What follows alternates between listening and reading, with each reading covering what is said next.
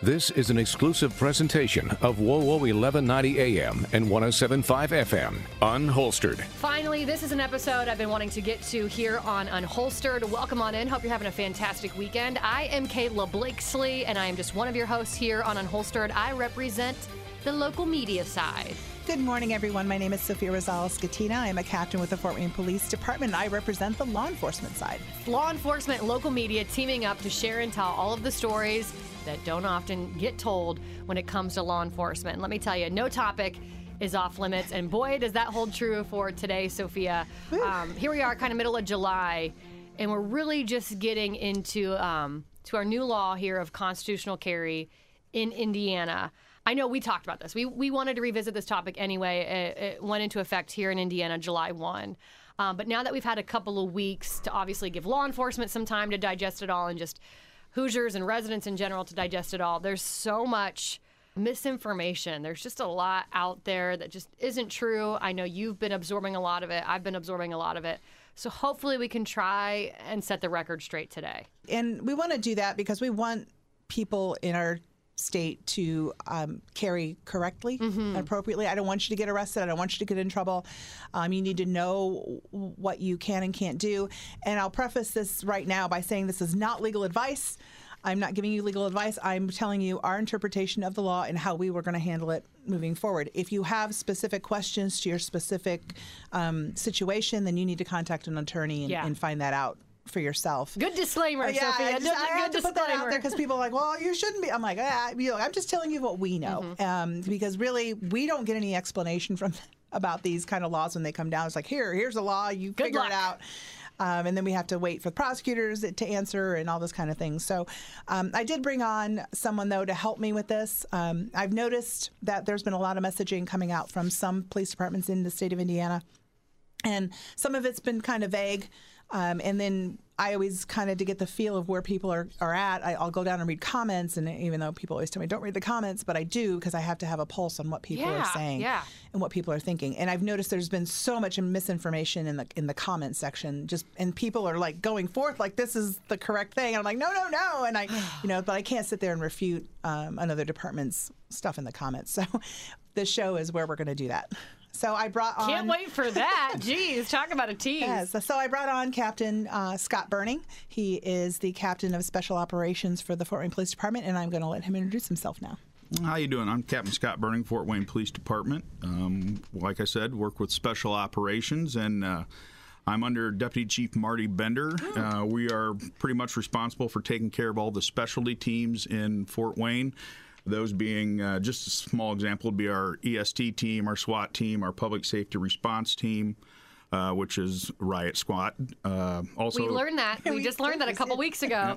our crisis response team, which Sophie is a major part of, um, our EOD unit, which is bomb squad, ASU, which is the air unit, our drones, K9 traffic, and all the other special events uh, that go on in Fort Wayne, like Three Rivers Festival and all the parades. Jeez, so you got a lot on your plate, lot on man. his plate. How long you been with the Fort Wayne Police Department? Well, I'm going to age both of us. Me and Sophia went to the academy together. Oh, and we all know be- that Sophia's been with the department for well over 20 years. Well, I'll age her. Then it was 28 years here next month we'll have on the department. Yeah, Notice I try to be 29. polite by not saying the exact number. Well, I was been. two when I started, so you know, I was the youngest police officer ever. Well, okay, let's talk about permitless carry here. Scott, can you just let's I just want to make sure we're all starting on the same page. Can you explain permitless carry as it applies to Indiana?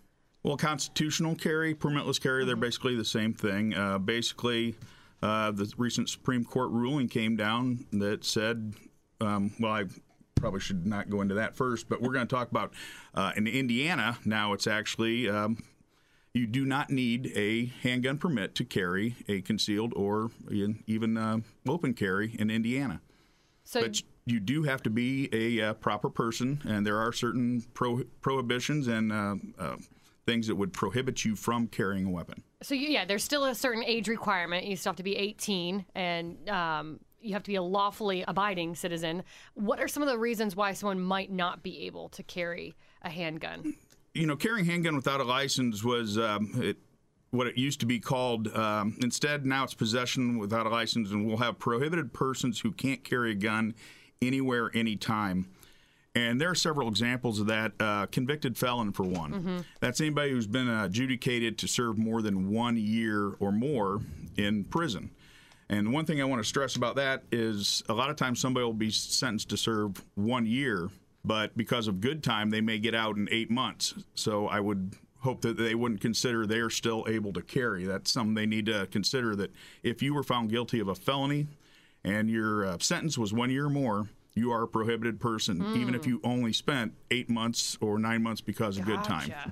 Okay, that's that's a new one. I hadn't heard it that way, but that makes sense. Now, prior to this law taking effect, though, when you had to apply for your permit, you could be turned down that way. So now, now, in letting you know, hey, you're a convicted felon, or you're what one of these few things in this list for a reason you can't carry a handgun. But because of this, that process has gone away, right? Correct. Yes. And like we spoke before on this shows before when we had um, a couple other officers on, we were talking about this. Uh, where, where people are going to kind of get a little, it's a little sticky is what you happened when you were juvenile, when you were a juvenile, because some of those things don't affect you, but some of them do. Can you explain? Um, so there are certain offenses when you're a juvenile that happen, and, and juvenile records pretty much kind of kind of go away after you turn 18, uh, for the uh, for lack of a better way of saying it. But there are certain things that don't. So certain felonies um, that you did as a juvenile would still carry over into your adult life and would prohibit you from carrying a handgun. You need to know what those are. And I, I'm not, I'm, I can't tell you them all right here because I don't know them, but there are certain ones that will prohibit you from carrying as an adult. What if they are? What if you have one of those things on your record from when you were a juvenile and you still have a gun? Can you still purchase a gun? Will you still pass that federal background check? you shouldn't be able to. Okay. But I can't guarantee that that would happen because I, I don't know exactly what all information because I know that they, there's no national like like we've talked about there's no national registry for, for mental illness. Mm-hmm. That's where that's where those local checks were really helpful. Um, and in here, you know, you're prohibited from carrying a gun if you're adjudicated as a mental defective or committed to a mental institution. But if you have not yet done that, but you've had several run-ins with police for mental incapacity, you've been you've been sent, you know, turned down. I mean, we do have red flag laws and all those kinds of things too, which I know people get really up in arms about, um, but we do not use them very often here um, at all. And I know people are like, well, they just come in. All you got to do is have someone call in and, and say, hey, he's crazy, and they go and take your guns. That's Which not, not the case. It's Yeah. not true. There is a complete legal process for this. It's not we're just not taking people's guns willy nilly. Um, but you know, there are just several of those local checks that came with those with those um, permits um, that we we're not getting now. And until we, and I kind of like said before, you know, we put the cart before the horse when we kind of leapt into this, but we don't have those systems in place to check. One of the biggest misconceptions, and it blows my mind. Uh, folks don't know I host my own radio program on the weekdays here on this radio station, and and I try to like beat on this drum almost every day. But just because there's permitless carry doesn't mean you can just carry your handgun anywhere at any time. And I'm so you're both shaking your heads. Yeah, I brought a list of those. Did you? You cannot. Okay, carry please share that. I mean, I feel like I have been beating my head against a brick wall with this, but Scott, I'll let you do it. Do you want me to finish the prohibited reasons? I can keep Yeah, go going right into ahead. those. Sure. Well, uh, yeah, that's let's- kind of what sure. I. Uh, persons under indictment, um, and the way we mean that is that uh, any formal accusation of a crime made by a prosecuting attorney uh, in any court for a crime punishable by a term of imprisonment more than one year.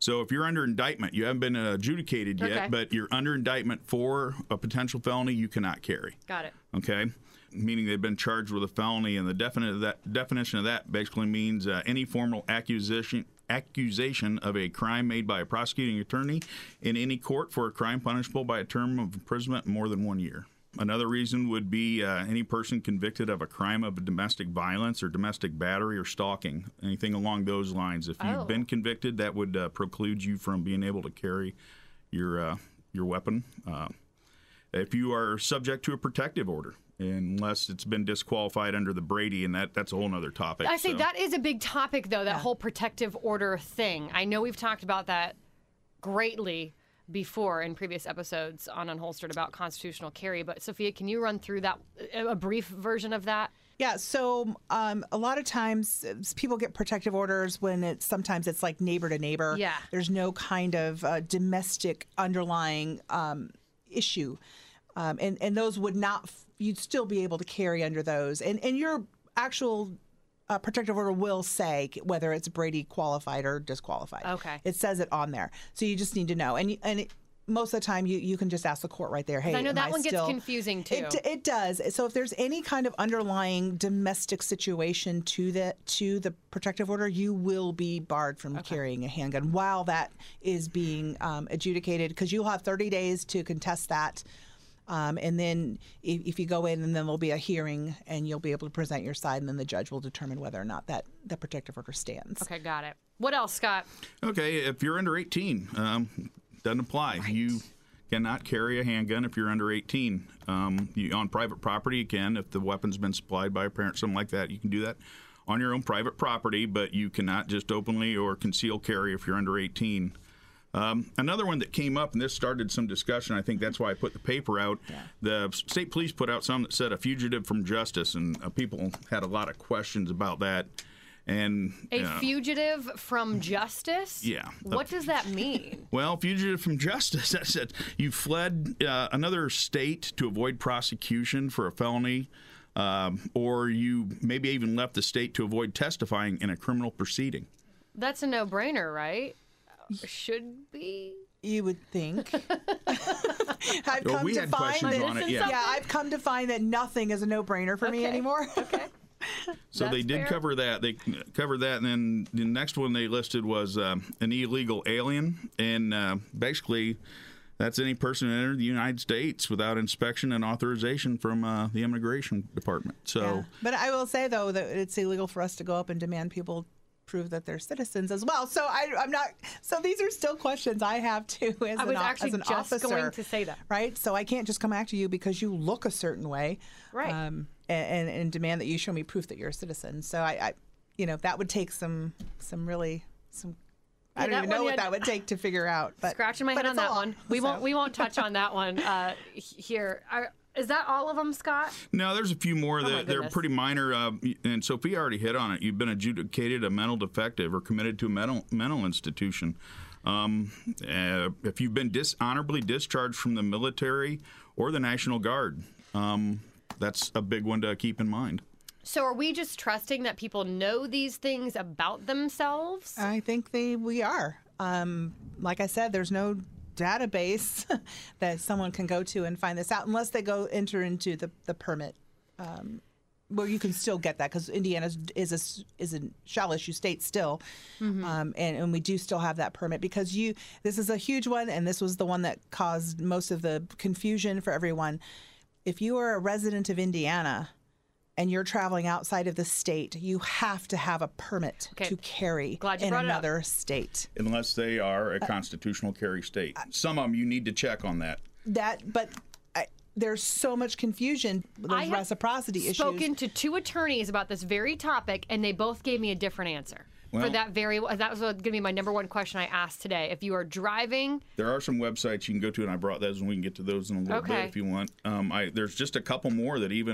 you can go to, and I brought those, and we can get to those in a little Okay. bit if you want. Um, I, there's just a couple more that even uh, Are to signing on? those. Yeah, that are prohibited. Um, if you are under 23, and I think Sophia was kind of hitting on this, if you're under 23 and you had an adjudication as a delinquent for unlawful possession of a firearm, um, as a serious violent felon, um, even if you did that as a juvenile, that would uh, prohibit you from carrying. And uh, the last one's probably pretty obscure, but if you've renounced your citizenship, Huh. no kidding. Um, that's another thing that would I didn't know that one. like I've heard a lot of singers Caring. doing. I think Yeah. the lead singer from Green Day wanted to say I heard a lot an of. I'm still American waiting for them to move to Canada. Yeah, I I'm don't know still what they're waiting for still everybody to go, but they're not.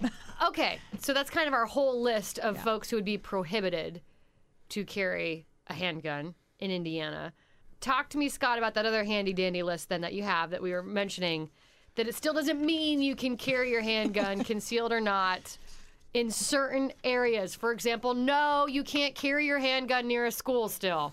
In schools or on school Yeah. property. It's the number Ugh. one listed. Yep, within 500 feet of school property. That's the one I keep beating my head Yeah. against a wall with. And it those include seems school like. buses as well. Okay, that's good to know too. Yeah. What else? What's hitting with that Um, list? hey, Scott? there's a big list. Um, uh, any child care institution that's run by child wel- welfare services is prohibited. no guns. No guns. No guns. Can't take it on the uh, grounds of the Indiana State Fair. You cannot be even uh, with a permit. You were not allowed to have a handgun I did not know that one. at the Indiana State Fair. No, I did not know that one. Any of the Indiana state government campuses, which you know basically means the state capitol, uh, the state library, etc. Yeah. So those are some of the big ones. Uh, any of the Department of Workforce Management properties, obscure, but you know, airports and airplanes. I think we all know. We that all know one. that That's one. I pretty hope. easy I sure one. hope by now we all know that, but maybe we don't. we still have to say it. yeah. Uh, horse tracks, uh, riverboat casinos are two of them that they also list. You can't carry your weapon onto those.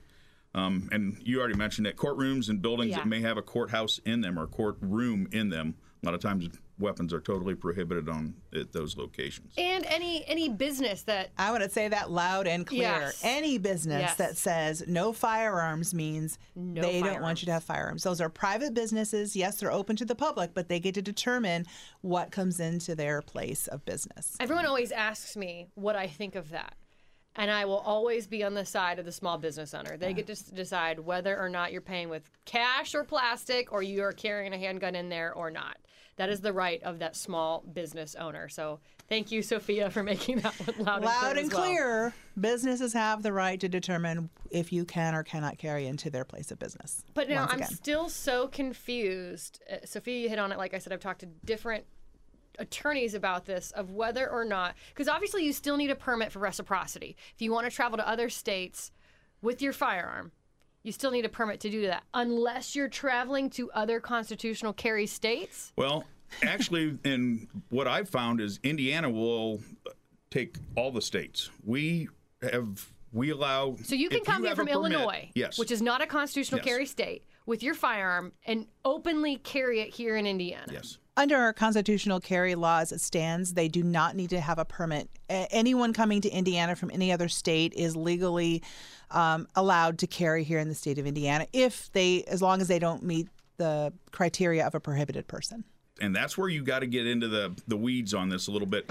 Some Well, of those the weeds for me, websites, um, U.S. Concealed Carry, uh, is a good website to go to. Um, they they will tell you what states have reciprocity with you, um, and they'll go into what you can and can't do. They break down magazine laws, everything. They'll they'll really break it down for you. It's a good uh, source of information. And on top of that, there are, I think, approximately 32 states where you'd have reciprocity with your um, gun license, and then the other states are con- other states are constitutional carry. So I guess there's reciprocity between the constitutional carry states, um, but s the states that do not have constitutional carry will still require you to obtain that gun licensing permit. If, if you don't know if you're the, all the things we went through on prohibited person, the best way to find out if you're a prohibited person or not is apply for a license. Which is free. You can still, do, yeah. It's free. and it's still available. And then you know you're covered in other states, what regardless. This always like I don't know. I won't get too political here, but this always irks me that these laws come down, but there's no explanation, mm-hmm. and there's nobody but us trying to figure this out and trying to to give you the information we find that we've got, gotten from our prosecutors and from other legal people here over our county but this should really shouldn't be coming from us. This should be coming from the top down, and it just isn't. And that's what really kind of annoys me about that. We throw this law out here, and we're just like, "Here, you guys go, Figure it out." figure it out." And they're like, "Okay, but where where where do we go to figure it out?" Um, and and that's that's kind of it's upsetting for me as a law enforcement officer because I don't want anyone to get in trouble um, because they just didn't know. Because we don't know who who's coming here. I mean, a quick check for our system, but if you're coming from California, you've never been to Indiana, there's no check I'm going to give you quickly that's going to figure it out. Because, like, remember, I only have so many minutes in a traffic stop to get stuff done. And if I can't access anything because That's the it, big it takes too long, How- The time limit. now we're talking about anybody coming from anywhere, and, and how will I know that anyone people don't fit any of these, especially like an illegal alien or someone, you know? So it's just, boy, this is a really um, murky. yes, we're just Uh, fresh law into this. And back And- up on something here for me, Scott, that you just said that time limit at a traffic stop. Our trap, we can't, because of the Fourth Amendment, we can't seize a person. That means hold them there any longer than it really should take for us to process that offense that we stopped them for. Is Unless there- we can develop some probable cause or have reasonable suspicion, a lower element, that something else is going on there. Criminal activity is afoot. Right. I think is the correct term. So is there like a I don't know if you can like an average time for a traffic stop? Is that I don't know. I, I think the courts have a general sense Okay. because I mean it depends. So sometimes But there isn't like a written rule like this traffic stop has to be this traffic in stop 12 has to be done in five minutes Okay. and 35 Okay. seconds. No, there's nothing like that. But there is a general time, like, you know, uh, it's not. It can't take us 15 minutes to to run your driver's license and write a ticket. Okay. And, but things happen, right? So we have in-car computers, but sometimes those go down, and we're standing in line because maybe the system's down, and now our dispatch is backed up, and we're waiting and waiting and waiting because all the other officers who are doing their business have to go to that channel and do all their business too. So there's always nuances that happen that that may extend your period at a traffic stop. But if we cannot articulate that those um, things happened that were out of our control that made it go longer, then we're probably going to be in in in a little bit of trouble if this traffic stop has now gone 15, Huh. 20, 30 minutes when it sh- really shouldn't have. I did not know that. Yeah. So we're bound by court, by court rulings. in the recent ruling, uh, the Supreme Court ruling, uh, Judge Thomas actually even said it's not just the Second Amendment; it's the Fourteenth Amendment that also apply, and that means you know, uh, across the board, uh, your right doesn't change just because you live in New York to protect yourself outside the home. Heller was the one that gave you that affirmed your right to protect yourself inside the home. The recent Supreme Court decision was said you had the right to protect yourself outside the home.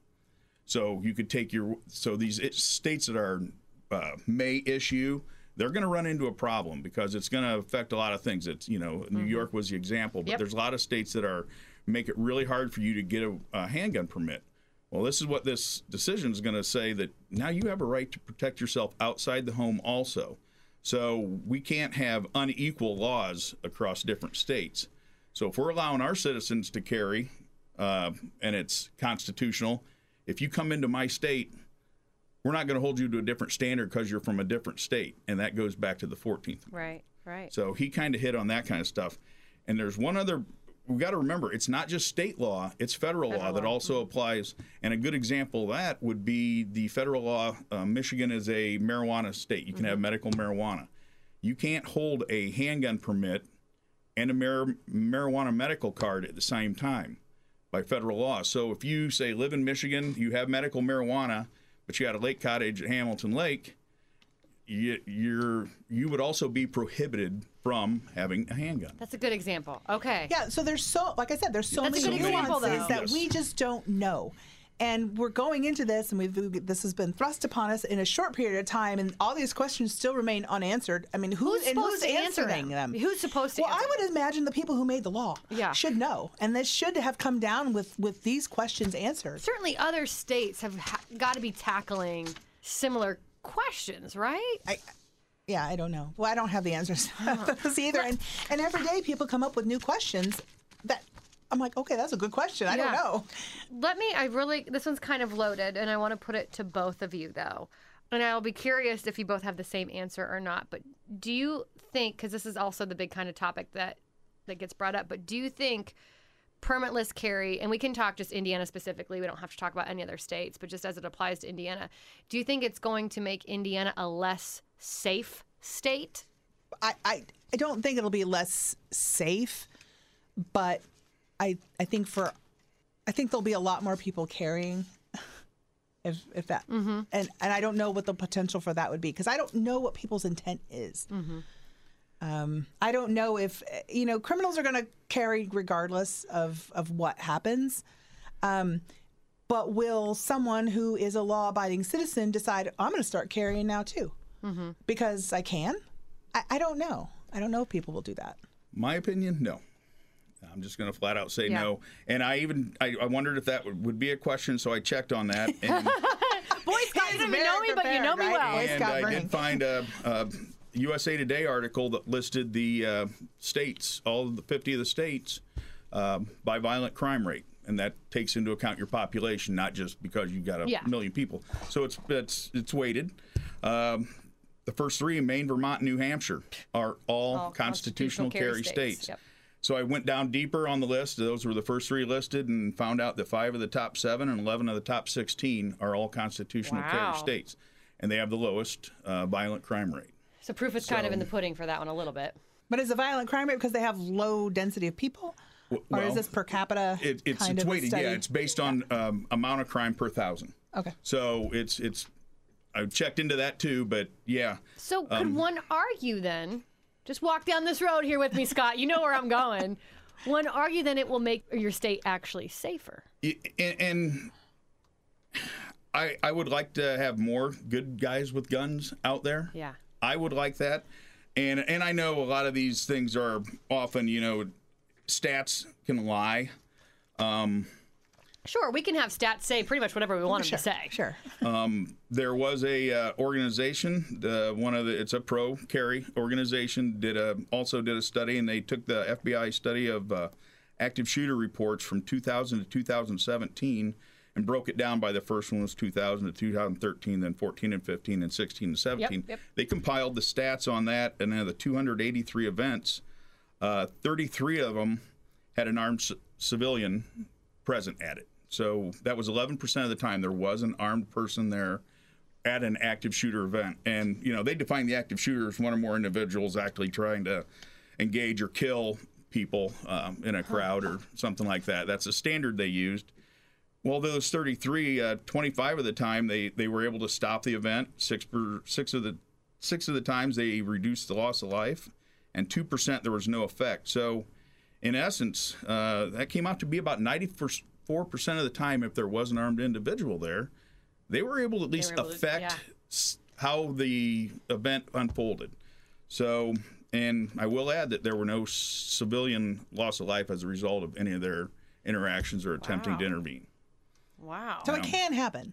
Yeah. And it But it does can more happen, often than yes. we hear about because we always hear about the ones that Sure. you know don't because they and I think we do that because they they just affect more carnage. So that's what we hear, right? You bleed, it leads. Absolutely. That's Um, yeah, that's my side of things. Not that I agree with it, but that's that's usually how it goes on on the news side. The other place that I feel like we're running into some issues though, at least when it comes to understanding this law is open carry versus concealed carry. Right. They are one and the same though for this law, right? They are one and the same for this law. We we've they always have been for even for permits. Um, you've always had that ability to open carry um, or or conceal carry. Which I have my own feelings on open carry. I, I do as well, and and you know I, I don't know why anyone would open carry um, at all. Yeah. I mean I know I know as officers we do it with our badge and our gun, but you know that's a little different than, than a general person just just going out there and open carrying. But but Scott, I mean, can we can we touch on this subject a little bit? I can't agree with both of you more. I really hope everybody, if they haven't already been carrying a handgun in the past and this new uh, permitless carry encourages them to start carrying, please, please conceal it. Yeah. Um, there are so many reasons to conceal it, and so many reasons negatively things can happen that when you open carry. Um, you know, you want to have the element of surprise if you, Right. if you are carrying a weapon. And we always talk with our recruits, and uh, you know, it goes back to the OODA loop. Uh, Colonel Boyd from the Air Force developed. It's called the OODA loop: Observe, Orient, Decide, Act. You always want to be inside the other person's OODA loop. Um, an example of that would be a, during a hostage rescue.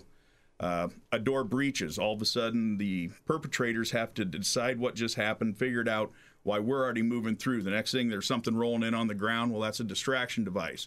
Boom, it goes off. It makes them start their OODA loop all over again. While we've already observed what we're going to do, we've decided, uh, we've oriented ourselves to it, we've decided what we're going to do, and we're acting upon it. So the faster you can go through your OODA loop and make the other person keep reacting to what you're doing, the more chances you're going to have to win that encounter.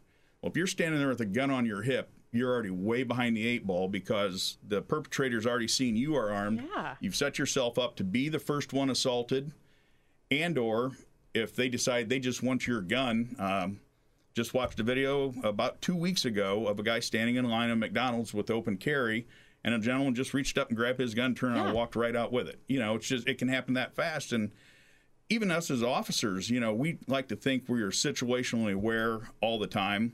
You just can't be 100% of the time and just standing in line somewhere. You got to keep in mind that somebody decides they want your weapon. They might not even be armed. You know, they follow you out to your car, hit you in the back of the brick. Now they got a brand new uh, high, uh, pistol or something like that that you've been carrying, and uh, and they've taken it from you. It's it's just it sets you up for the assault, and I'm sure you'd much rather be uh, ahead of that than behind it.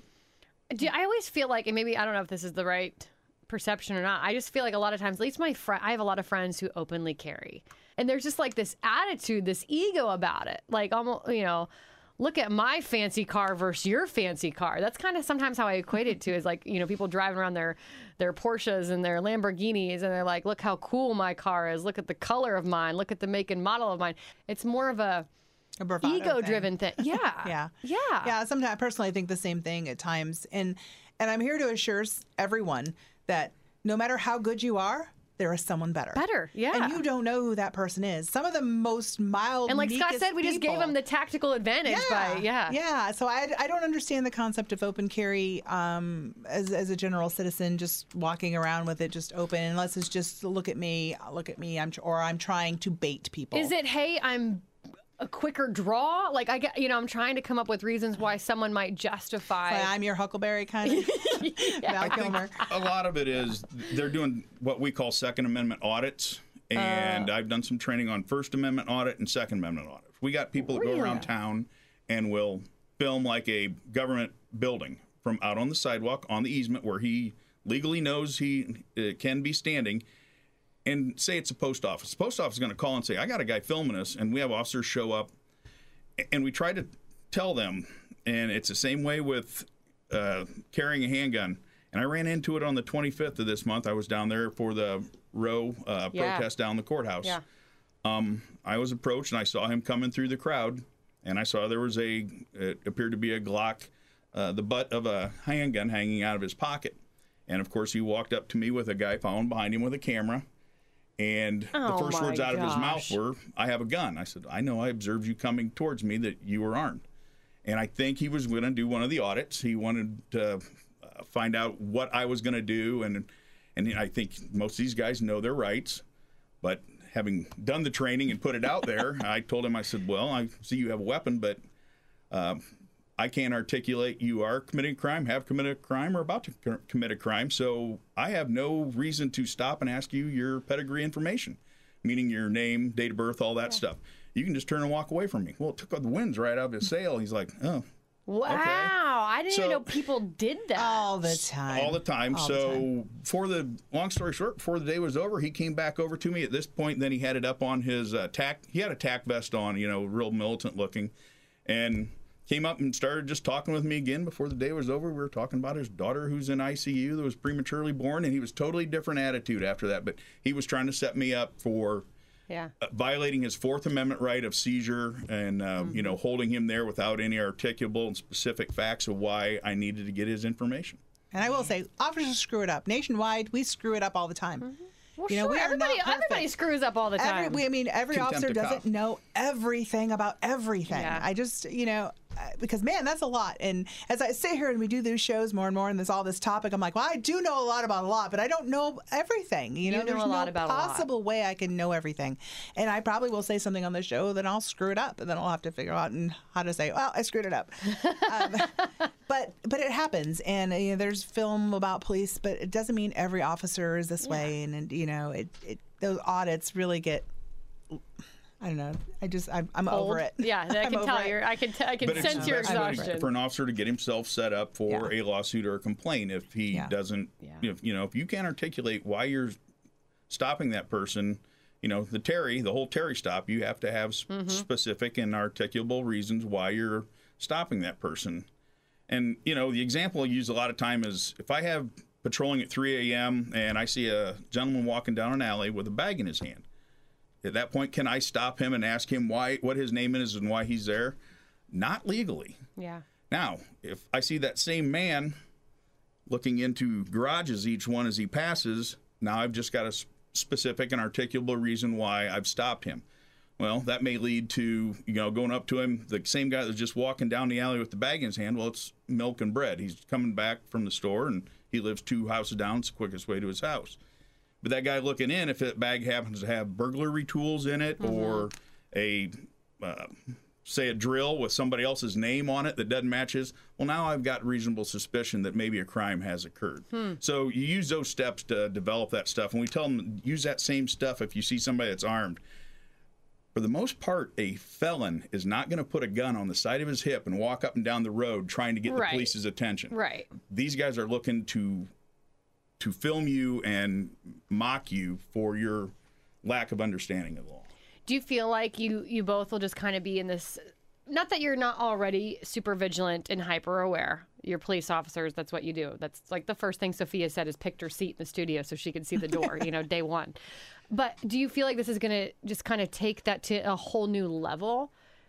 Now that we have constitutional carry, that you're even more hyper alert, alert and even more vigilant. We always tell the officers you should treat every encounter Right. you have with a citizen as if they're empty. so yeah. or armed. So I don't think it's going to change much. Okay. I really don't. And I really wonder how many people are really going to just take advantage of this. If they didn't want to have a firearm before, they're not going to. Probably And, not gonna and have one now, Indiana right? made it Although so. I did, I did, ha- I did have some people say, "Well, I was too lazy to go get a permit," so I'm like, "Oh my gosh." those Well, you might have a handful of those. If you're too lazy to get a permit, you're probably too lazy to get training, and that Uh-huh. is the key. If if you are going to start, I can't stress enough, get some training. Yeah. Um, the, know how to operate your Yes. handgun. Know, Yeah. you know, because some some handguns have safeties, some don't. I mean, the, the overall safety to keep your finger off the trigger unless it's something you're willing willing to destroy. Mm-hmm, Um, so, but Scott's right. Get in, get into a class. We've had people on that hold Yeah. classes. There are several classes around town. If at the bare minimum, you should know how to accurately shoot. Um, you should know like what happens when when your gun runs empty. You should know what that feels like. You should know what it feels like when the, the trigger gets pulled and the bullet comes out because it's it's it's just different. I mean, you anticipate a lot of stuff, but it's never how it is. And and there have been classes that I was a part of that had video of people in active um, shootouts with other people, and they're and these people. I went to the range. I went to the range on a regular basis, and it was nothing like I thought it was going to be. This was completely different. So you have to know and really start thinking about what you're willing to do Yeah. with that handgun, and it's not just for show. If it's ju- if you're carrying it around just for show, Just then- driving the flashy car to drive it. yeah, d- man, that's that's a recipe for disaster. You should know how to use that gun if you're going to do it. and when it you can illegally use it. and win. Yeah. that's a big one. That's a too. whole nother- That's a whole other show. Yeah, that's a whole nother show. Yeah. Scott, um, I don't know if we got down to all of the answers. I feel like we did. For the most part, I still know it can be. Oh, what was the word you used? Murky. Yes, I like very that. murky It still. can still be murky. So I'm sure we'll revisit the topic again. Maybe we'll Mm-hmm. have to bring you back, Scott. Maybe in the next again month or two, still as things unfold. As you run into scenarios, Sophia, let us know. Hey, this happened. Here's how we worked this one out. I'd yeah, be curious. definitely. Because I think this is as we go along, we're going to learn more and more, and we're Mm-hmm. going to have to figure things out a little bit better. Um, but I would again, I would en- encourage if anybody has questions or you have questions, submit them, and we'll try to find out answers for you. Yeah, you can submit, submit them on our text back line 46862. You can email me personally, kblakesley at wowo.com. And Sophia and I have talked about constitutional carry before. If you've missed any previous episodes of those uh, topics, uh, feel free to download the podcast. Anywhere you can download a podcast, just search for Unholstered. Your town, your team, your topics. This is Unholstered. Thanks for listening to Unholstered. Be sure to subscribe to us on Spotify, Apple, or wherever you listen. And remember, you can listen every Saturday morning at 10:30 on WoWo 1190 and 1075 FM.